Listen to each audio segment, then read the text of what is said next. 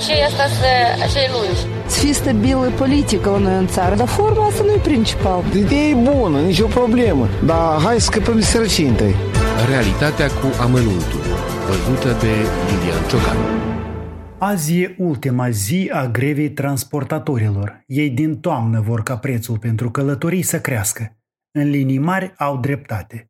Tăvălugul scumpirilor a generat și creșterea considerabilă a prețului la benzină și motorină și, evident, șoferii aceia nu mai au veniturile de altă dată și s-au pomenit într-o situație dificilă.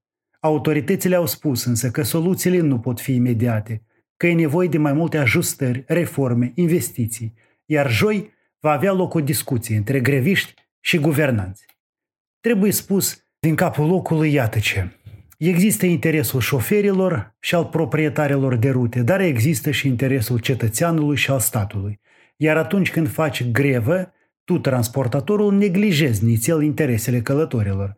Și iată am văzut în reportajul de la Strășeni al Europei Libere oameni decepționați de absența microbuzelor, oameni care aveau probleme urgente de soluționat în capitală și care din cauza grevei transportatorilor și-au văzut planurile năruite. Dar să admitem că transportatorii nu aveau alte variante la îndemână pentru a atrage atenția conducătorilor. Chiar și așa, situația nu e deloc mulțumitoare pentru călători.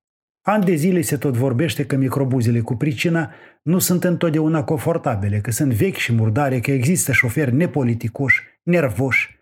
E și interesul statului ca cetățenii să poată călători confortabil. De acest transport depind și alte ramuri ale economiei și dacă proprietarii de rute nu pot asigura acest confort, poate ar trebui să se implice și statul oarecum. Greviștii mai semnalau existența unor mișmașuri în gări și în minister, dar până la majorarea prețului combustibilului n-au remarcat nicio neregulă. Și mai e ceva. Prețurile la călătorii vor crește, firește. Și șoferii vor fi mai liniștiți. Dar vor avea ei cu aceste prețuri noi la fel de mulți clienți ca odinioară.